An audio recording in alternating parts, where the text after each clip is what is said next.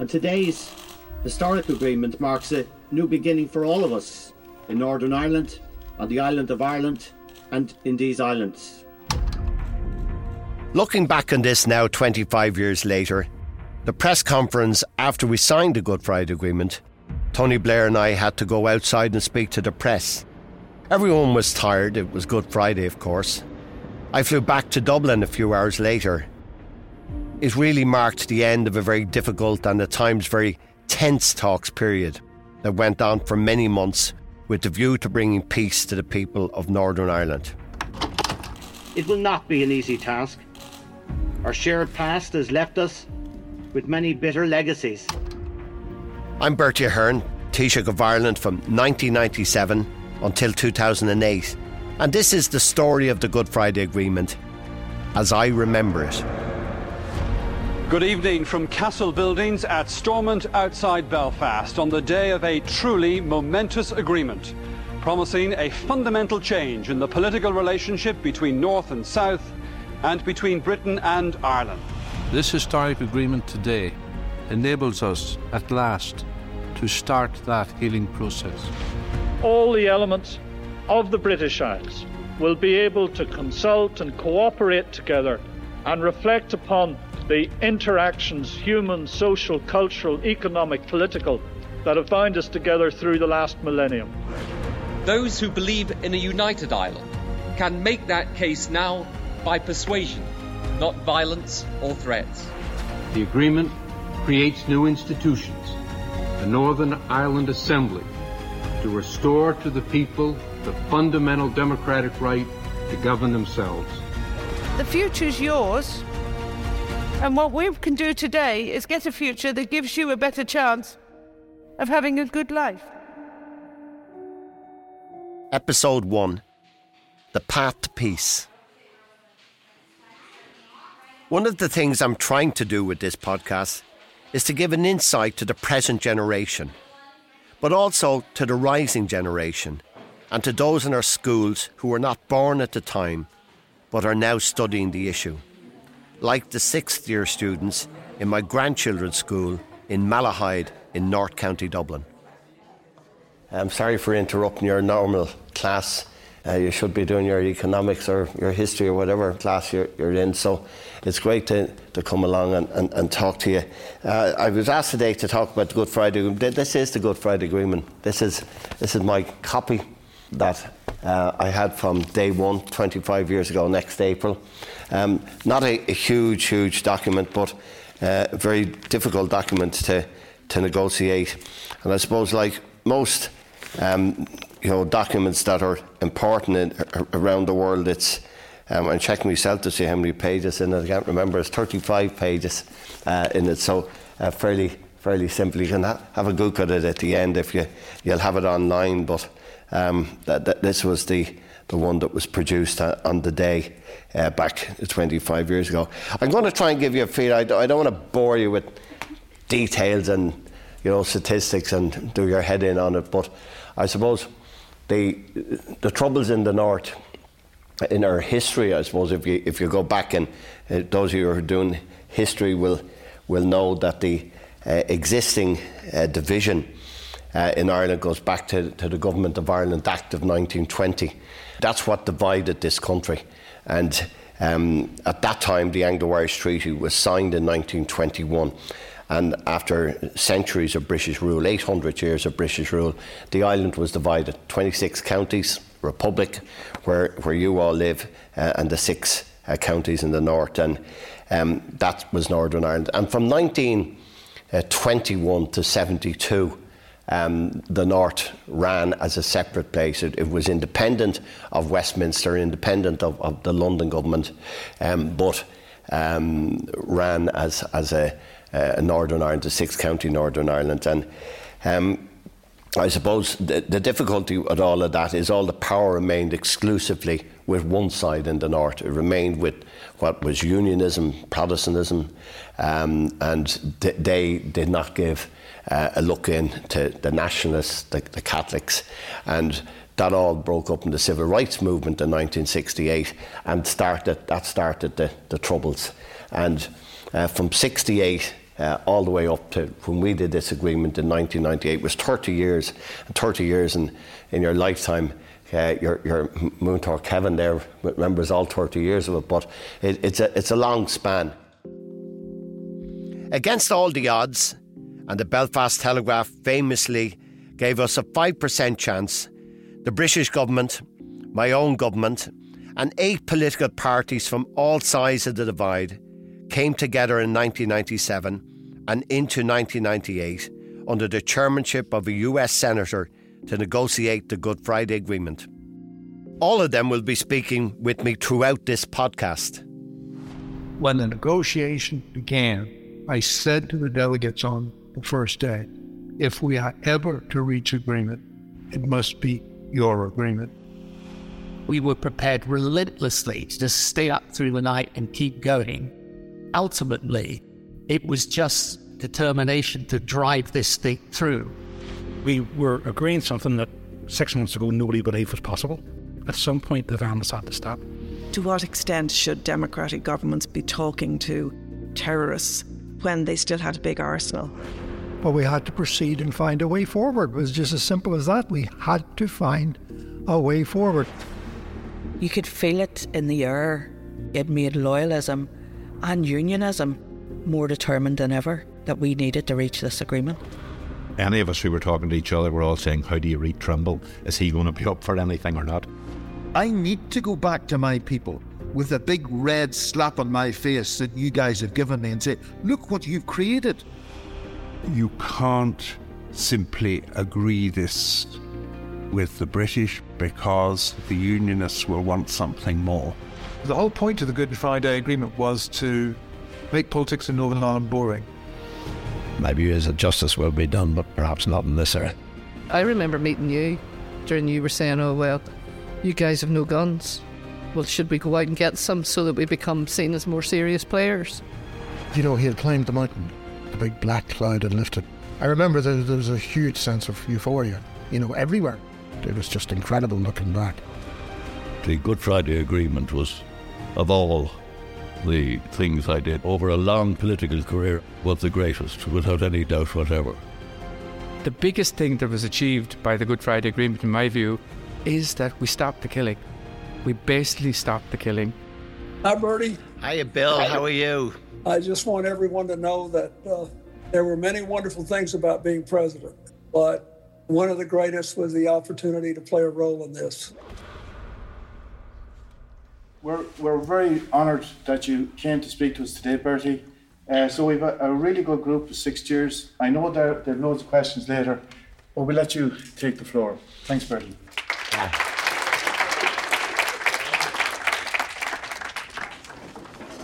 The agreement um, really was about trying to do three things.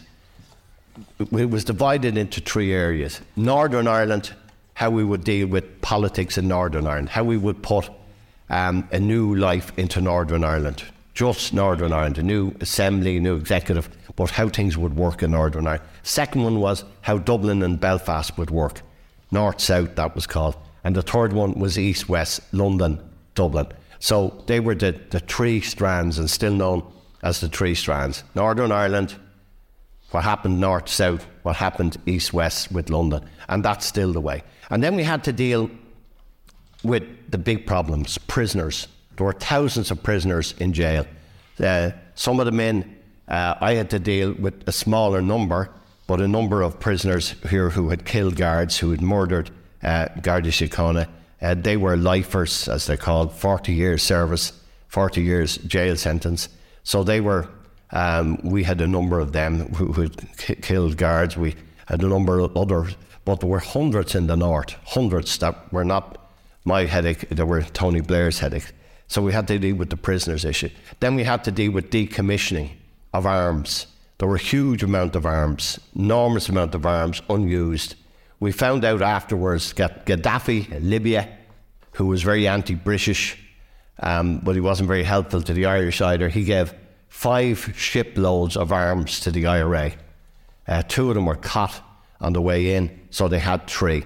Uh, and in the end of the day, a huge amount of machine guns, um, uh, rocket launchers, air missiles were still in their plastic containers when the decommissioning happened. But that didn't happen for, for many years later. So there were a huge amount of arms, and we had to try and find out how we were going to get uh, the arms out of it. Then there were issues about equality, uh, how we would change the legal system in the north, how we would bring a just system because people from the nationalist background felt that there was no justice. They had no faith in the police, so we had to get uh, to restructure the police service. Now, some of the issues we, we solved on the day, other issues we set up things to deal with them afterwards. Funny enough, policing was a huge problem in Northern Ireland. And the one thing that all the parties agree on, and I can tell you, even though it's 25 years on, they still don't agree on much. Um, they might agree not to kill each other anymore, but they don't agree on much else. They, they, the thing about, they now say that the best thing we did was policing, because we reformed the policing, we changed it. It used to be called the RUC, Royal Ulster Constabulary. Uh, now it's PSNI, but it's now seen as an excellent force. It's not 50 Catholic, 50 Protestant, but it's far better than it used to be. And then we, we, we had to deal with the criminal justice system, equality agenda, civil rights, human rights, all of those, those areas, and bring in legislation in those areas. So, so all of those things help. Now, just go back on a few of them that I think are important. We didn't allow all the prisoners out the day this was dealt with. They were allowed out two years later on licence. And what that meant was that if you were allowed out of prison, if you were in for 20 years, right, and you were allowed out on licence, it meant if you didn't, if, if you were caught doing something again, you were put back into jail to serve the rest of your sentence, whatever sentence was left, and you were charged with your new thing. Now, I was very worried about the prisoners. When you let out a few thousand prisoners, you say, God, if they all start reoffending again. What happened is that we can now look at it 25 years on. Very, very few, literally a handful of prisoners that were released on license ever were, were caught again. In fact, not alone did they not cause trouble when they got out, but they became very good people in their communities, working with uh, you know ex-combatants and uh, advising young people not to get in trouble and you know to, to get in, you know to go back. And most of us said oh Jesus this will we'll all be in trouble if they all reoffend but they did not. The great thing about the the Good Friday Agreement is now nobody has been killed. There's been very little um, violence. There's after we did the agreement 25 years ago there was one horrendous event in Omagh um, and that was by dissident Republicans which you often hear about and there's dissident loyalists too. So there's still a small core of people who don't like the Good Friday Agreement. Thankfully, um, they don't cause too much trouble uh, now and again. There, there are I could I could name the families who are behind most of it. Uh, there, there's not too too many of them, but but they are dangerous because it doesn't take many people to set off a bomber uh, to deal with an, an, atrocity. But by and large, it, it, the north is peaceful. Good evening. Shortly before 11 o'clock this morning, as the nation was about to draw together for its annual act of remembrance, a bomb exploded near the War Memorial in Enniskillen, County Fermanagh. The crowd which had gathered there was given no warning. They were civilians, Catholic and Protestant, young and old, there with their wreaths to remember. The bomb killed 11 of them and injured 63. The dead included three married couples, a retired policeman, a caretaker, and a nurse. Then I was aware of somebody squeezing my hand. Mary said, is that you, Dad? And I said, yes. Suddenly are you? I said, yes, but my hand's sore. How are you, dear? All right. Then I heard her scream. When I asked her for the food fifth time, she said, Daddy, I love you very much. Those were the last words she spoke.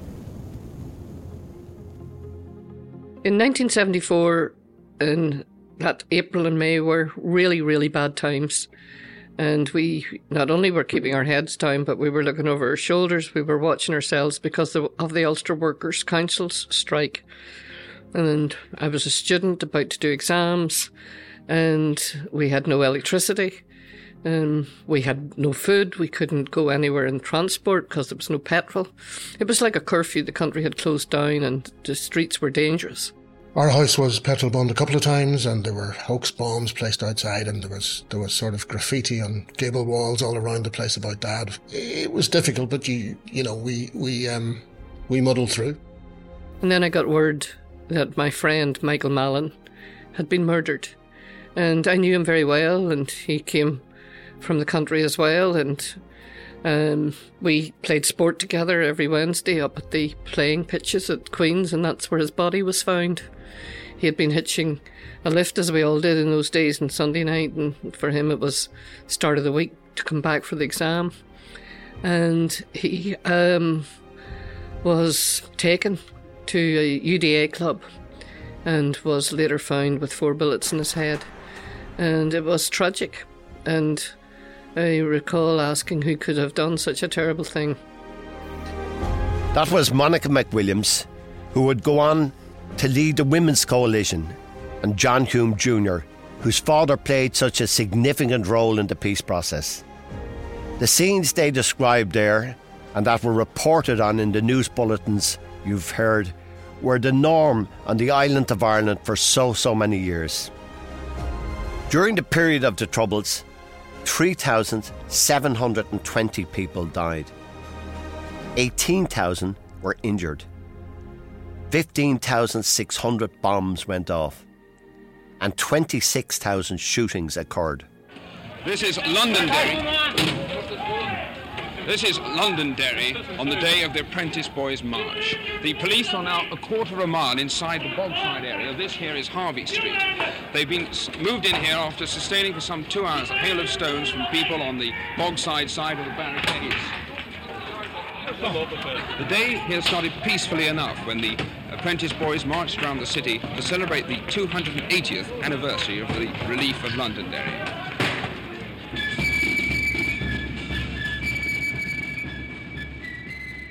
From the time uh, I was in school, time from fifth year, sixth year in school, uh, the conflict in Northern Ireland raged, starting with the civil rights movement, which is really dated from the 5th of October 1969 when uh, the Stormont leadership decided to use force against those involved in uh, peaceful means, those fighting for equality, uh, better housing, fair education. Um, and the marches went on from there into 1969, where the real uh, pogrom started, where the, the real violence started, the burning of Bombay Street, the uh, Battle of the Bogside, and all the issues around that. So I think 1998 brought an end to what started there and what really ran all the way up until the mid 90s. Uh, as we look back now over, you know, 30, 40 years, um, the trouble started uh, as, as, you know, in the late 60s. Um, really, the, the extreme violence and the, the biggest fatalities and the bombing campaign and you know, through the 70s was at its height, continued on a pace, but the, the worst years were those 70s. And I suppose there were three attempts at solutions, and I always hold the view that everybody that was involved in these negotiations on all sides did their very best. Um, I never critical of their work. There was Sunningdale in '74, um, and in Sunningdale there was a, a power sharing agreement uh, that was seen to share power. Unfortunately, brought down very quickly within weeks by the Ulster Workers' strike. Um, and then nothing happens until the 85 um, efforts in the Anglo-Irish Agreement. I went into this agreement because I was not prepared to tolerate a situation of continuing violence. I want to offer hope to young people particularly that the cycle of violence and conflict can be broken. Our purpose is to secure equal recognition and respect for the two identities in Northern Ireland nationalists can now raise their heads, knowing that their position is and is seen to be on an equal footing with that of members of the unionist community. 85 uh, again gave the Irish government an involvement in Northern Ireland, probably for the first time having a uh, involvement, but it was very hard to operate that because uh, there were so many threats, so many dangers to the people who worked in the so-called bunker in the Irish Secretariat. Um, and again, that didn't have the support of, of the people. Some of the biggest marches ever seen in Northern Ireland happened. So, third effort, 1998. And I suppose 1998 has to be looked at in it, just rolling that 90s debate, 91, 92. Uh, there were talks, all party talks, didn't conclude any agreements, but they did for the first time, and which I found very useful, they did set out what people were in favour of rather than what they were against. Uh, we all understood the Ulster said no campaign. We all understood the, the violence and the Armalite in one hand and the ballot box in the other. We understood all, all those issues, but we didn't have any content uh, to what uh, the parties wanted. So 91 92 wasn't a success in terms of agreeing anything, but it did produce papers and documents that gave a, an indication of where to go, which I found very important afterwards. At Uh, 93 Downing Street Declaration, 15th of December 1993. Um, Albert Reynolds' work uh, with John Major and many others as well from the churches. Uh, and that effort was to, in a short document, put the aspirations of both sides uh, and what people wanted and what they could do uh, if we had a, a ceasefire and we had a peaceful situation.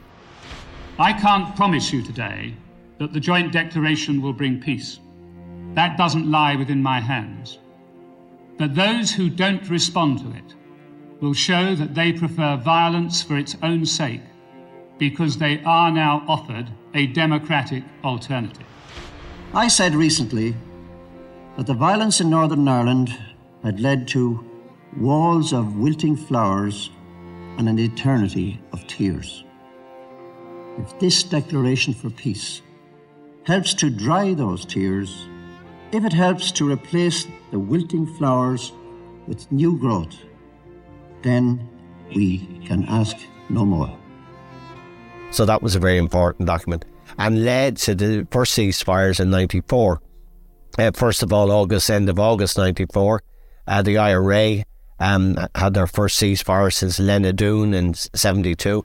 After weeks of speculation, the long awaited IRA ceasefire was finally announced this morning. Just after 11 o'clock at a location in central Dublin, an IRA intermediary handed RTE News a copy of the statement plus a cassette outlining the details of the ceasefire, which comes into effect from midnight tonight. And then um, moved quickly into the Lila ceasefires in mid October uh, of, of, of, that year. So um, I think you know progress was moving forward, and that set the scene. I think for where we, we hoped we would get to multi-party talks in '95. Mistakes were made uh, in that period. The British government wanted decommissioning up front. Uh, they wanted to see arms happening before talks would start, uh, and that led to no progress in '95. Breakdown of the ceasefire uh, in February '96 uh, return to violence, Canary Wharf bombing, Manchester bombing, uh, and we were back into the into the difficulties again. It brought the end to the Forum for Peace and Reconciliation, which was a great pity because that was bringing groups from all areas in the north, cultural, political, religious, and that I suppose moved then quickly um, into us having to try and get the ceasefire back up and running again. Uh, when Tony Blair came in in May '97 I come in June 97. Uh, we had been talking in opposition for a number of years with Mo Mowlam and others. Uh, and we said, well, let's make one big effort at this. We'd had several meetings. We'd met, you know, privately, secretly in the Gresham Hotel in Dublin. We'd met publicly in Dáil in Westminster.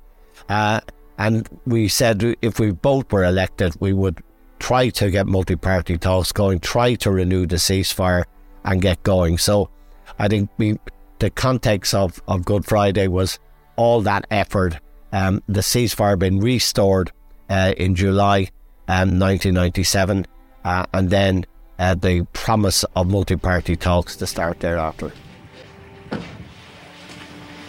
If I believe that it was hopeless, if I believed that there was no chance for a peaceful resolution of the problems here, I would not be here.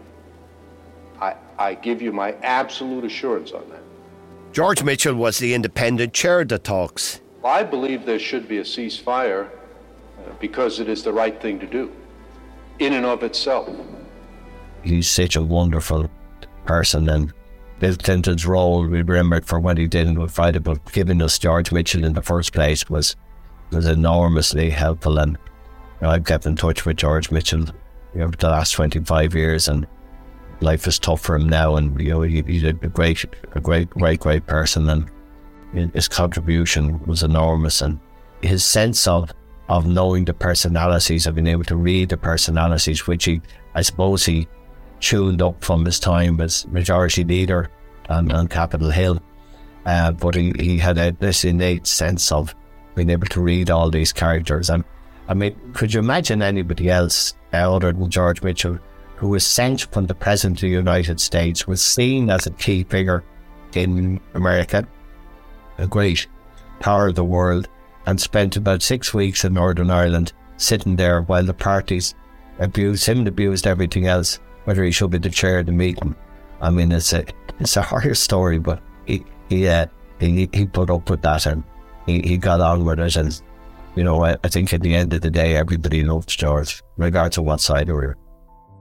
There had been several prior efforts, including in the early 1990s, headed by a prominent Australian judicial figure. It didn't succeed, and in looking at the talks from a post talks perspective, the governments concluded that one of the major problems was that there was a conflict going on, but the talks in the 1990s and earlier had excluded from the talks those parties that had any affiliation with paramilitary organizations. That was, of course, Sinn Féin on the nationalist side and the loyalists on the unionist side. Uh, I was told by government officials on both sides that they concluded that you, you're not going to be able to end the conflict unless you can bring into the talks the people who are engaged in and conducting the conflict. The problem, of course, was that the political parties in Northern Ireland, which were not affiliated with militias, they called them the constitutional parties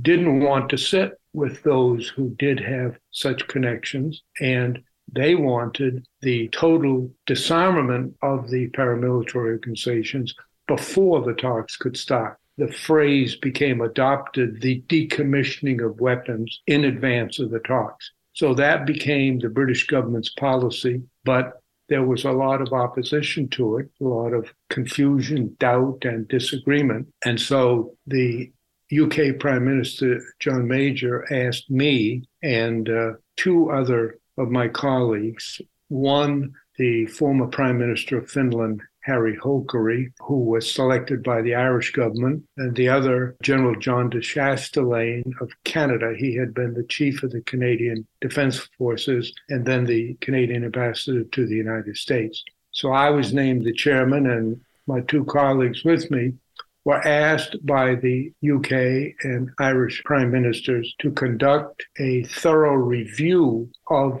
this issue and to make recommendations on how the parties could engage in negotiations. We began immediately, this was about the 1st of December uh, 1995, and the prime ministers set a tight deadline. They said they wanted a report within 60 days. So Prime Minister Holkeri, General de Chastelain, and I spent pretty much most of those two months, except for a very brief break at Christmas, in Northern Ireland, meeting with and interviewing a very large number of individuals and political leaders, business leaders, community leaders, trying to get a sense of how this process could proceed. It became very clear early and was confirmed uh, through our talks over two months that there was very little support in any part of Northern Ireland for the concept of prior decommissioning. Even those who supported it acknowledged to us that it was unlikely to be acceptable to the parties affiliated with paramilitaries.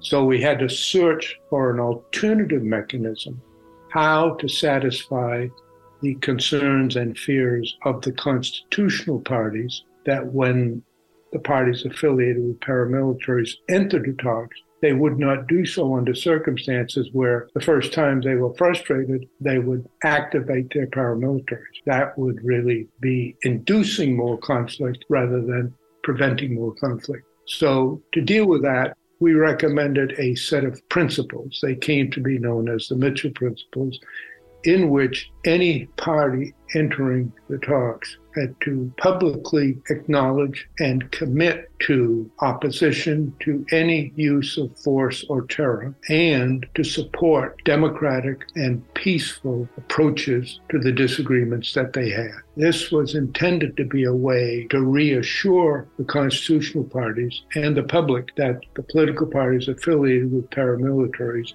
would not use the existence of those paramilitaries as a threat during the talks, that they had to come in and publicly commit to democratic principles and to renounce the use of violence. It was not decommissioning. They didn't give up their weapons at that time, but we recommended that the talks start if they would agree to that, and then gradually, as time proceeded, both the negotiations and the decommissioning could occur in parallel. Coming up in the next episode of As I Remember It, we'll hear why the DUP walked out. When Sinn Féin were being allowed in without having made any concession whatsoever, we came out at that stage, and indeed it was the, the agreement between the three unionist leaders that they would all come out at that stage, but David Trimble went back on the, the agreement, and uh, it was only Bob McCartney and Ian Paisley took their teams out why Sinn Féin finally got a seat at the table. After I think 18 months, it was very obvious, certainly to the IRA, that this wasn't going anywhere. And how my colleagues in the Irish government worked to bring peace in Northern Ireland. Originally, I had been appointed as Minister of State at the Department of Foreign Affairs with responsibility for overseas development and human rights. So, this was an added remit that my party leader had given to me. She'd contacted me on the phone one day and said, in the context of other party matters, she says, and by the way, you're doing the North.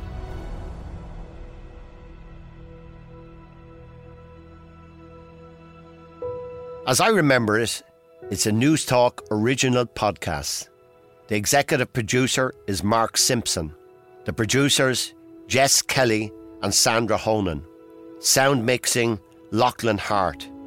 Archive audio used in this episode was from RTE BBC, and ITN, go to newstalk.com forward slash Good Friday Agreement for bonus material, including full interviews, videos, a timeline of the peace process, and a glossary of who's who in the Good Friday Agreement.